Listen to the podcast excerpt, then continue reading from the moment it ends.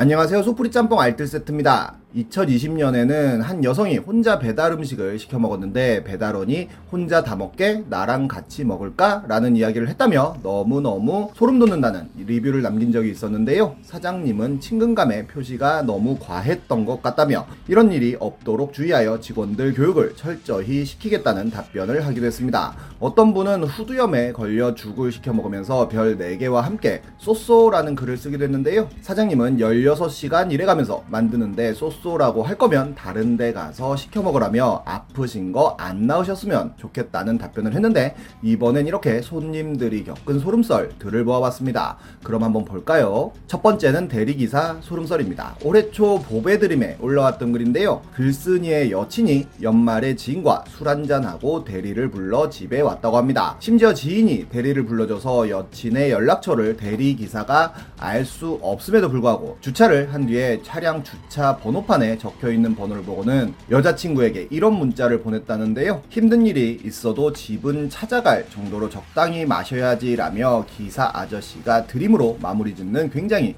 아재스러운 문자였습니다. 답장을 안 하니 또 이런 식으로 이상한 문자를 보냈다고 하는데요. 바로 남친인 글쓴이가 전화를 해서는 여친을 본인과 결혼한 와이프라고 하고는 프로페셔널하게 일하라며 화를 냈고 죄송하다는 사과를 받았다고 합니다. 그리고는 이렇게 결혼을 했을 거란 생각도 못했으며 남편분께도 오해 풀라고 전해주라는 문자가 오며 끝난 줄 알았는데 갑자기 이렇게 다른 번호로 사과 문자가 왔다고 하는데요. 알고 보니 투폰으로 연락한 것이었고 왜 자꾸 연락하는 거냐고 물어보니 다른 고객님 클레임 때문에 전화한다는 게 고객님께 전화를 했다며 또 사과를 합니다. 그리고는 이렇게 카톡으로 또 이모티콘을 보냈다고 하는데요. 촉이 이상해서 문자 찾아서 번호 저장해보니 그쪽이 맞다며 기분 상당히 불쾌하고 안 좋으니까 한 번만 더 이런 연락 오면 강력 대응하겠다며 마지막 경고를 합니다. 결국 해당 글은 널리 퍼졌고 많은 인터넷 기사들과 함께 SBS 모닝와이드에서도 해당 사건을 보도하게 되는데요. 9일 후에 후기 글 올라왔는데 경찰 신고까지 해서 경찰이 출석 요구까지 했지만 불응하고 지금도 연락이 오고 있다며 이제는 성적 수치심을 느낄 정도의 말과 노래 가사로 여자친구에게 카톡을 보내고 있으며 글쓴이의 연락처는 아예 차단시켜 놓은 것 같다고 합니다. CCTV와 통화 기록과 녹취록 등을 가지고 있지만 같은 사람은 되지 말자는 생각으로 공개를 하고 있지 않다고도 하는데요. 여자친구는 이 이유로 외출도 피하고 술자리는 더더욱 피하며 운영 중인 가게도 정상적으로 못 나간 지 한 달 가까이 되었으며 경찰 쪽에서 연락 오는 걸 수집해 놓으라고 하여 연락처 차단과 번호 변경도 못하고 있다며 쉽게 넘어갈 일이 아니라 판단되니 조언 좀 달라며 마무리를 짓습니다. 이런 일들은 생각보다 많은데요. 어떤 여성은 배달 음식을 시켜 먹고는 이런 카톡을 받았는데 누구세요? 라고 물어봐도 기억 못 하시냐고 물어보고 차단할게요 라고 하니 주소를 이야기하며 여기 사는 분 아니냐고 물어보고 번호는 어떻게 아셨냐고 물어보니 친구가 바쁘다고 배달 한번 부탁해서 우연히 알게 되었다고 하고 그 음식점이 어디냐고 무슨 용건이냐고 물어보니 그냥 오랜만에 생각나서 연락해봤다고 하더니 시간 될 때 사적으로 만나고 싶어서 연락했다고 합니다. 상당히 기분 나쁘고 신뢰되는 행동이라며 다시는 연락하지 말라고 하니 순순히 연락을 안 하겠다고 대답을 하는데요. 명함에 있는 전화번호로 남친이 전화를 하니 40대는 훨씬 넘어 보이는 목소리의 아저씨가 길을 몰라서 전화했다가 알게 됐는데 뭐가 문제냐며 쌍욕까지 했다고 합니다. 어떤 분은 수기명부에 연락처를 썼다가 외로워서 한번 연락해 봤다는 문자를 받는데요. 누군데 저를 아냐고 물어봐도 모른다고 하다가 수기명부로 알았다며 소주나 한 잔 사드리려고 했다고 하여 바로 경찰에 신고를 했다고 합니다. 그러자 경찰에서 연락을 받았다며 연락은 안 할 테니 신고는 없었던 걸로 해달라며 계속 문자를 보내는데요. 계속 일십을 하니 살다가 이런 경우는 처음 본다며 평택 송탄바닥 좁은데 본인도 곤란하다면서 협박을 하기도 합니다.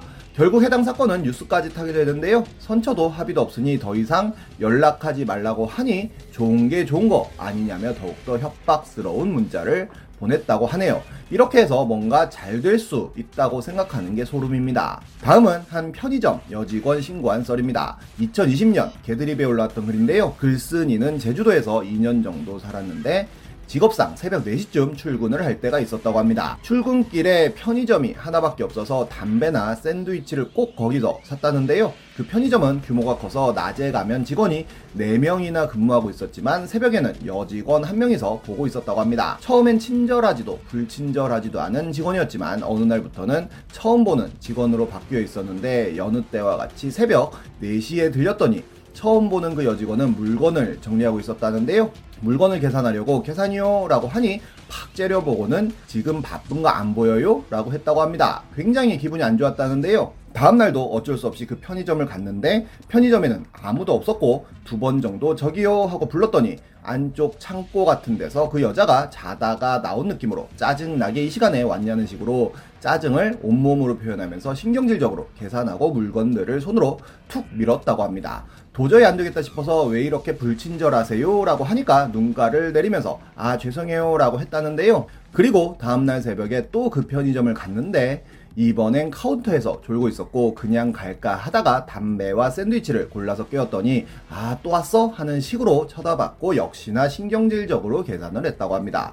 결국 도저히 안 되겠다 싶어서 GS 본사에 전화를 했다는데요. 이런 일이 있으니 직원 교육 좀 해달라고 하니 본사에선 담당 지점장에게 전달하겠다고 하였고 오후에 지점장에게 전화가 와서는 본인 말고도 몇몇 손님들이 클레임을 걸었었고 새벽 알바가 안 구해지다 보니 사람 구할 때까지만 더 근무시킨다는 게 이런 식으로 민원이 들어오고 있다며 본인 잘못이라고 했다고 합니다. 그 다음날 새벽 4시 그녀가 잘렸을까 생각하며 문을 열고 편의점에 들어갔지만 어김없이 신경질적인 표정으로 글쓴이를 쳐다보고 있었다는데요. 물건을 고르고 있는데 뒤에서 저기요 혹시 점장님이랑 통화하셨어요? 라고 따졌고 네 했어요 라고 하니 아 신발이라는 소리도 들렸다고 합니다. 지금 욕하신 거예요? 라고 하면서 다가서려는데 여직원의 눈은 시뻘겋게 충혈된 채로 눈에 눈물이 그렁그렁하고 두 주먹은 불 끈지고 부들부들 떨면서 노려보는데 본인 분에 못 이겨서 막 바들바들 떨고 있었다는데요. 그냥 물건도 안 사고 글쓴이는 나왔고 여직원은 욕을 하며 털썩 주저앉아서 오열을 했다고 합니다. 그날 오후 또 지점장에게서 전화가 와서는 CCTV를 받고 너무 죄송스럽고 면목이 없다며 사과를 했으며 그 여직원은 해고를 했고 낮에 퇴근할 때 꼭 좀 들려달라고 해서 퇴근길에 들렸더니 편의점 상품카드 10만원짜리를 주면서 진심으로 사과를 했고 그렇게 나왔다고 합니다. 그리고 그 다음날 두근거리는 마음으로 새벽 4시에 편의점에 갔는데 그 점장이 있었다는데요. 서로 반갑게 인사를 하고 기분 좋게 물건을 사고 나와서 차에 탔다고 합니다. 그렇게 홀가분한 마음으로 차에 시동을 걸고 차를 출발하려는 순간 그 여자애가 편의점 옆 건물 앞에 서서 본인 차를 노려보고 있었다는데요. 순간 소름이 쫙 돋았고 가서 욕을 해줘야 하나 편의점 점장에게 얘기를 해야 하나 경찰에 신고를 해야 하나 순간 고민하다가 전속력으로 운전을 해서 빠져나갔고 이후로 한동안은 새벽 출근할 때 그 편의점이 아닌 먼 길로 돌아가는 코스로 갔다고 하네요. 다음은 노래방에서 들은 노래썰입니다. 어떤 분은 고2 때 시험이 끝나고 친구 넷이서 노래방을 갔다는데요. 2011년이라 코너는 없을 때고 1시간에 5천원 정도 했었다고 합니다. 항상 가던 첼로 노래방은 1시간은 기다려야 한대서 간판만 보고 한 번도 가본 적은 없던 노래방에 갔다는데요. 다른 방들은 꽉 차 있었지만 노래방 아주머니가 카운터 옆방이 비어 있다며 들어가라고 했고 그렇게 카운터 옆방으로 들어갔다고 합니다. 그렇게 4, 50분쯤 부르고 있으니 아주머니가 서비스 1시간을 넣어주셨다는데요. 노는 게 길어지겠구나 싶어 화장실을 가려고 방을 나왔는데 노래방에서 그런 적막함은 처음 느껴봤다고 합니다. 모든 방이 전부 비어져 있고 방 안에 불도 다 꺼져 있었다고 하는데요. 굉장히 소름 돋는 조용함이었다고 합니다. 장사가 끝났나 싶어서 카운터를 봐도 아주머니는 자리에 앉아 계셨고 이 경로로 화장실을 가는데 단체룸 안쪽을 봤더니 노래방 화면에서 노래가 시작되고 있었다고 합니다. 그런데 단체룸 소파를 봐도 사람은 한 명도 없었다는데요. 화장실에서 쉬를 코로 싸는지 입으로 싸는지 분간도 안 될 정도로 무서웠고 이번엔 이 경로로 방으로 갔는데 모든 방이 다 비워져 있었고 오직 글쓴이네 방과 단체 룸에서만 음악 소리가 나오고 있었다고 합니다. 그때가 저녁 7시 정도였다는데요. 그렇게 돌아와서 친구들한테 지금 노래방에 아무도 없고 단체방에도 사람은 없는데 노래는 시작되었다고 이야기해주니 친구들은 거짓말 하지 말라며 믿지 않았고 못 믿겠으면 단체룸 보고라고 하니 정말로 친구가 나가서 단체룸을 보고는 사람이 아무도 없는데 노래는 나오고 있다고 했다고 합니다. 한 친구가 부르고 있는 노래를 취소했더니 옆방 단체룸 노래소리가 더 확실하게 들렸고 노래를 부르는 여자의 목소리도 들렸다고 합니다. 결국 한 친구가 단체룸 문을 열어서라도 정체를 확인해야겠다며 나갔는데요. 하지만 단체룸 문 앞에 서성이기만 하다가 다시 방으로 돌아왔는데 왜 그러냐고 그러니까 문이 안 열렸다고 합니다. 결국 친구들은 텐션이 뚝 하고 떨어졌고 무서워했다는데요. 그 와중에 아주머니는 서비스를 40분을 더 넣어주셨고 단체룸에서 여자가 노래 부르는 소리는 계속 들렸다고 합니다. 그런데 아주머니가 글쓴이 방을 지나더니 단체룸 문 앞에 딱 섰다는데요. 단체룸 들어가진 않고 방문 너머 창문 너머로 보기만 하셨고 결국 글쓴이와 친구들은 서비스를 20분가량 남겨두고는 도망치듯이 나왔다고 합니다. 주작 같지만 무섭네요. 지금까지 속풀이 짬뽕 알뜰 세트였습니다.